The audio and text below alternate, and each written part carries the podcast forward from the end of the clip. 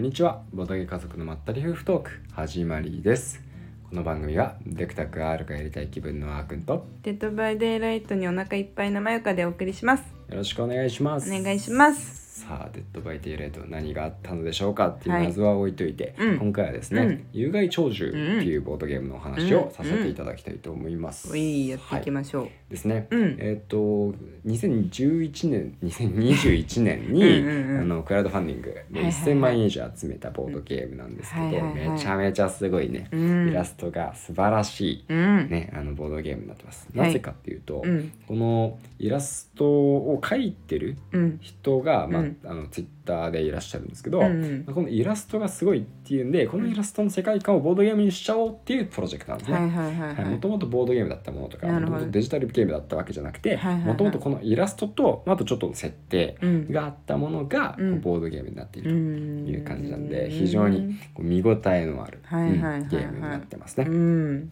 でまあどんなあのーまあ設定かっていうのを最初にちらっと言いましょうかね。うん、有害鳥獣っていうものなんですけどうんまあある日ねこの現実の世界にちょっと似たようなうん、ところでうん、えーまあ鳥獣って言われるうんすごいでかい動物みたいなやつが現れたと、はいはいはいはいまあ、ゴジラのイメージにちょっと近いかな、はいはういはいん。、でハリウッド版ゴジラに近いかもハあリウッド版ゴジラあ、に近はいい、かも、あでのま芦田愛菜ちゃんが出てたやつね。ああれはねうんパシフィックリムえ、そうなんか、失か礼。な、はい、はい、まあでもそれも近いですよ、なんとなくパ。シフィックリムもちょっとイメージ近い、うんはいではいはいまあ、それぞれまあ違うところは全然違うんだけど、うん、えーまあ、ゴジラとかはこう過去になんかこう地中に眠ったりしてたのが復活してるんだけど、うんまあ、有害鳥獣に関してはうんどうやって現れたのか謎、うんそ、こがわからない、うんゲート通ってきたわけでもない、うんパシフィックリムみたいにね、うん、うん、ううんっ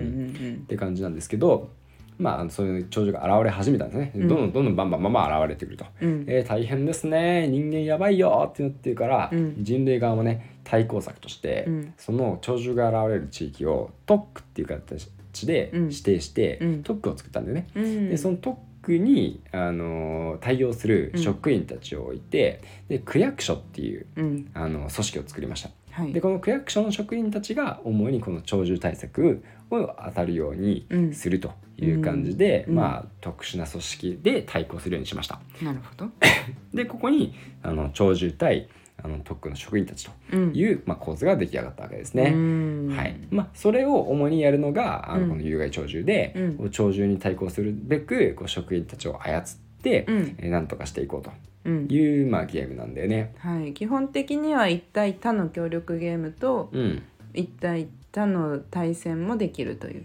ゲ一対他の協力ゲームっていうのは 多分存在しないのかなと思うんですけ どまあ基本的にはあの協力ゲームで、はいこう長寿たちが現れるのに対して、うんまあなんとかね被害を軽減しつつあの長久インフラって呼ばれるね、うん素晴らすごいインフラを作ってまあどんな状況に陥っても人類が滅亡しないようにねあの耐えられるようなあの基盤作りをするとはいいうのが目的になってます。はいで長寿をた借り尽くしても借り尽くしてもうん長寿永遠に出てきます。うんなんならねこのゲーム上なんだけど、うんあの最後に出てくるやつが、まあ、最初に現れたやつと同じなんだけど、うん設定上のね、うんえーそいつはね本当に倒してもね英語会議っていうのになってて、ん本当に無限に出てくる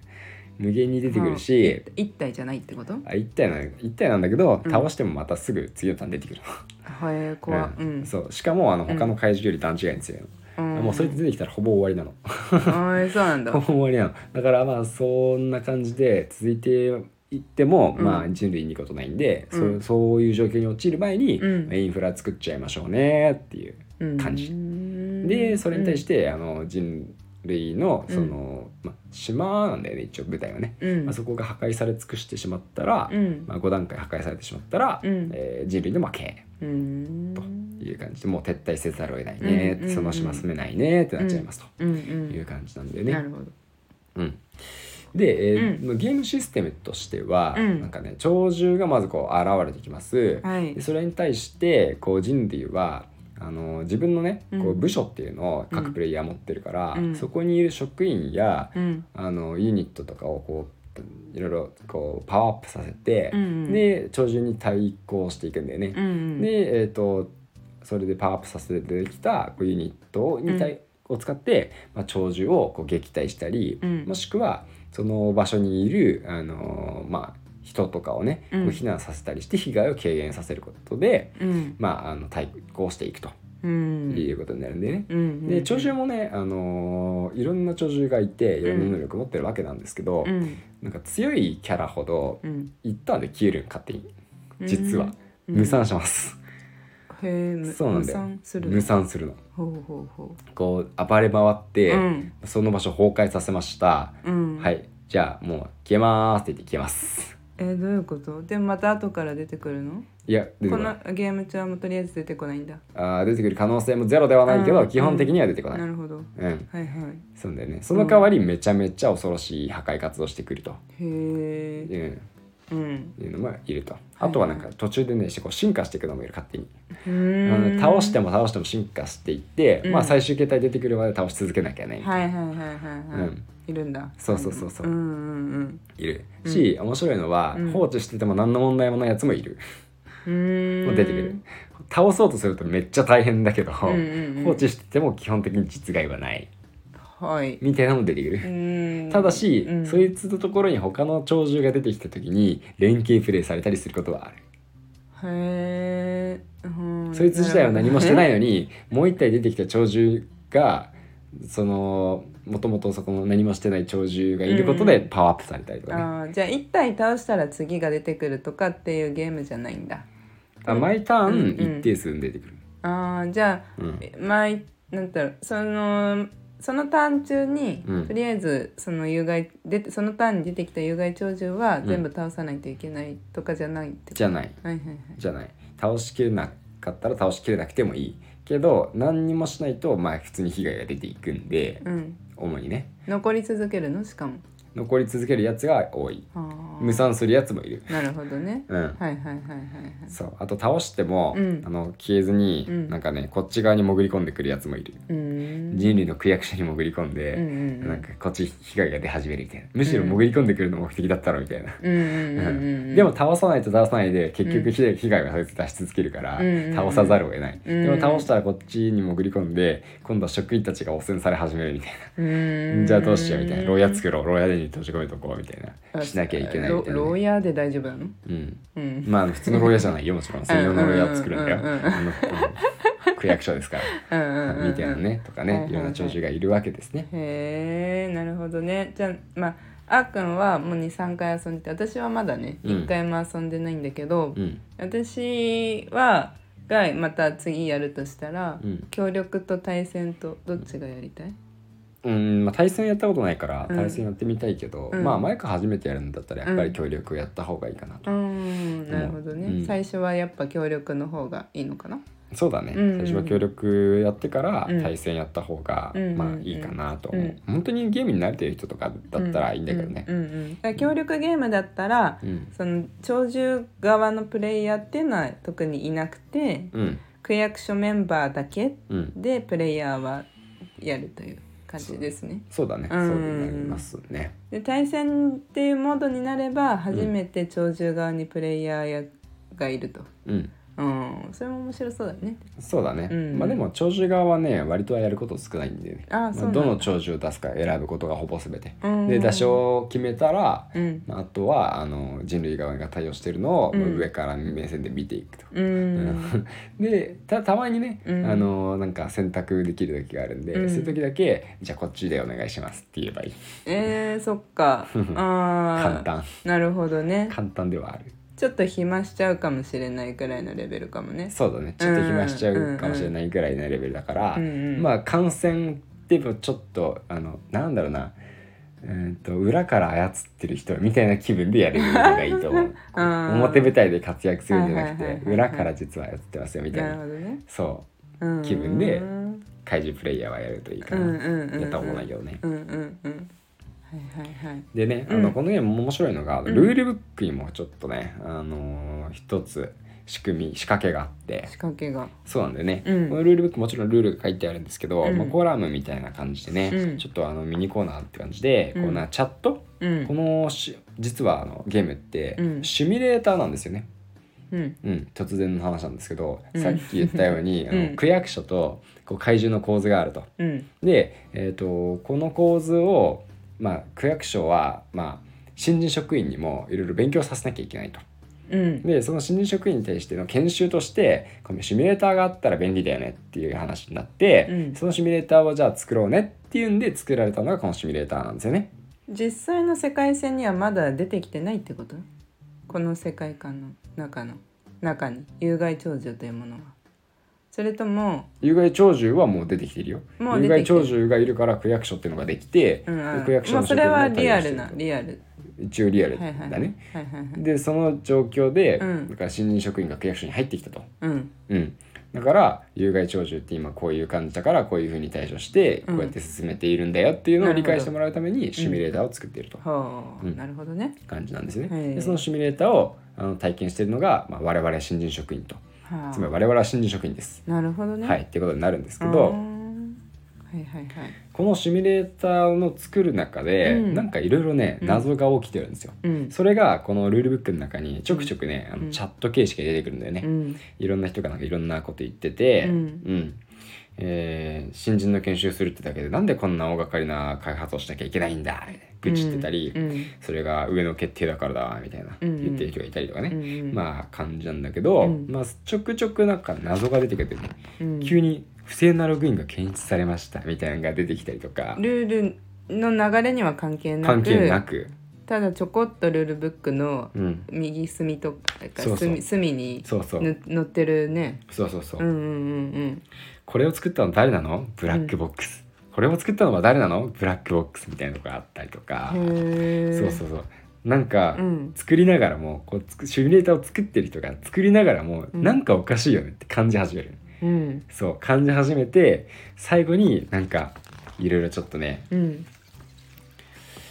そうだねちょっとこれはやばいものを作らされているんじゃないか、みたいなうんあのことがこう分かったような感じで説ルールブック終わる。ほうでもシミュレーター自体は出来上がってるものを使っ出を来上がってんだけどやってるわけだよねボードゲームはそう、うんうんそうなんだよねだけど、うんこの出来上がったシミュレーターには、うんこう改ざんがは入っているとはいそう改ざんが入ってるなんなぜかっていうと、うんシミュレーターって、うんあくまで新人職員の研修だから、うんあのー人類側に立てばいいんだよねうん怪獣に対する区役所の動きをうんうんうんうん研修させればいいんだけど、うんなぜかうん怪獣側に立ってプレイするっていううんモードが入っているうんこれはん別に必要ないのに、うんなぜか改造されてうん入っているとうんその目的は何みたいな分かんなかったりとかうーんそうちょくちょくあとはそうだよねなんで区役所のデータに存在しないはずの怪獣のうんデータがこのシミュレーターには入っているんだとかねあるんあるんだよねそうなんだじゃそあう見たこともないそうのがここ出てにきちゃそった、んなデータないいはずだどこにもないはずだよね、うんうん、この怪獣あってなんか音声データなんて存在してないのに、うんなんで鳴き声が入ってんのみたいな、うんんんそうそうそうういうのがあったりとかして、へーそうちょっとあのルールブックだけでも楽しめるようになってる面白いねだっ面白ていルールに関係ないも関んね係ない関係ない係でそれでまあなんだかんだなって一応知名度は出来上がったんで、うんそれで遊ぶのがこのボードゲームとはーいいう感じなんだよねそうなんだなんうかんその設定知ってるとまた面白そうだねそうんなんかあのインストは全部まるまるねあっくんに聞いてうんやってみようって思ってたけど、ううんルールブックを見てうんみ見てみたくなったうんうんうんうんそうだね、うんちょっとその辺だけでもね、うんうん読んでみてる見ると面白いと思う、えー、まあじゃあまたうんぜひ、まあ長いね割と重重量級なボードゲームなんでねそうだねもうあのめちゃくちゃ大きい箱も、うんまあそもそも大ねきいユードラサスと同じぐらい大きい、うん厚さで言うとタペストリーよりおあの厚いかもしれないレベルの箱そうだねうん、いやかなり大きい大きいし90分から180分だっけ、うん、まあ、なかなかうのん サイズ感なんでね、んそうまあでもその分ね、うんあのメインボードもめちゃめちゃでかいしすごいよ個人ボードほんとすもごい折りたたみ式だし、うんイラストもすごいたくさんの種類のこのね、うんイラストのゲームなんでそうだねまあ、それが存分に楽しめるよういにやーすごい鳥獣の数も膨大にあるんで、うんはい、すごく楽しいゲームです。はいとう楽しみだなはいはいじじゃゃああ,、ですねそんなところそでんなところでいつも通りですね、あのハッシュタグボブカズオラジオをつけてくださった方のツイートを読ませていただきます。はいまずはピピタパンさんですね。うんはい、えー505回拝聴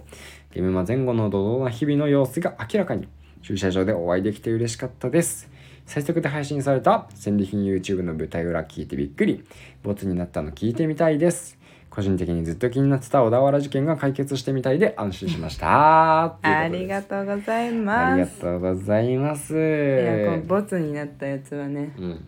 あーくんにはもう捨てちゃったよって、まあ、ラジオでも言ってたんだけど、うんゴミ箱から掘り出して みてちょっとビビタファンさんにリップしたんで、気になる方は別に見なくてもいいい いです。逆に気になりそうだねそういうの言われるとねはい、、はいいや ありがとうござあいりまがす。とうございました、つもはい、でもう一方ですね、うんあの金さんですね、うんはい505回拝聴恒例のゲームマ駐車場シリーズでお会いできました怒涛の週末お疲れ様でした1時間ラジオウェルカムですよっていうことですごいはいありがとうごあざいりますがとうございます。ねあの前回とかうんうんうもん駐車場の話めちゃめちゃしてたんですけど、してた。今回もしたけどね、うん、うんそこなんかつでいしちゃうんだよね。う ん駐車場好きだね、駐車場好き。そんなねう、んなんもないゲームの駐車場だけ何かエピソードが起こるっていうことで、今回は金さんとね、うんピピタワーさんにもね、お会いいやビできッて、グニュースでしたよ。こねれはえうんお会いできてよかったねよかったよかった。ね、うん1時間超えのラジオか、うん。まあ、できる元気がある時に、そまうそうだたねやっていこうかね。そうだねうんうんうんはい、っていうことで、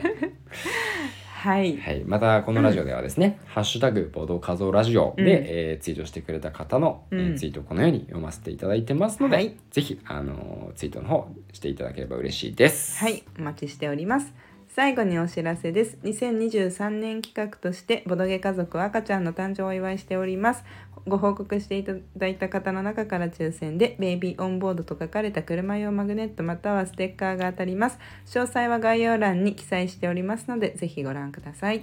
それではまたお会いしましょう。バイババーイバイ。 「